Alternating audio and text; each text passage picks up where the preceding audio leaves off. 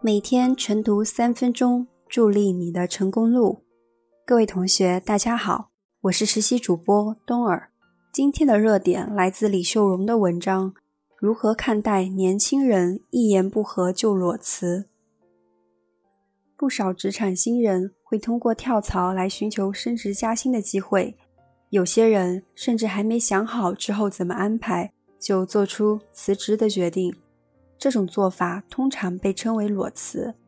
不满意薪酬福利和不适应企业管理制度模式，被受访者认为是职场青年裸辞的主要原因。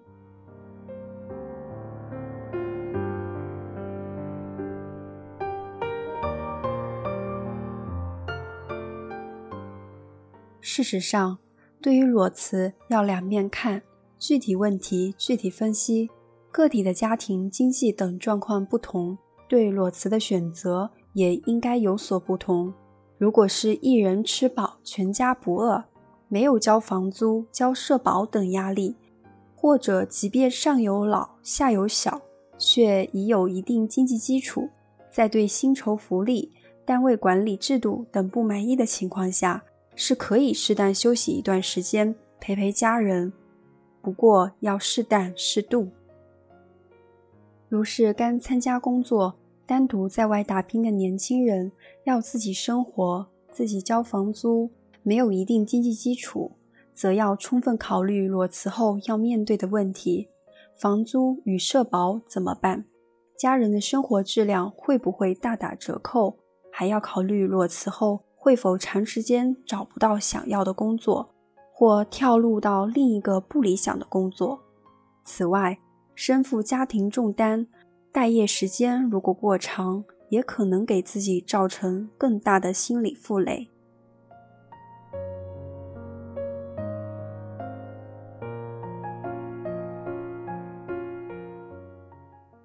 要避免裸辞或频繁辞职，一方面要树立良好的择业观和正确的价值观，背负责任与压力是职场常态。好工作是非常主观的概念，世上没有一件工作不辛苦，没有一处人事不复杂，在平凡的岗位也能够做出好成绩、好前景。另一方面，要明确个人职业发展目标和规划，可以避免在职业选择时走很多弯路，浪费过多的时间成本和机会成本。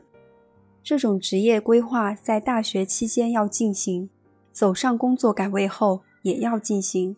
即便裸辞了，也要利用空档期修复职业倦怠，进行职业技能培训或学业资质深造等，为长远发展积蓄能量。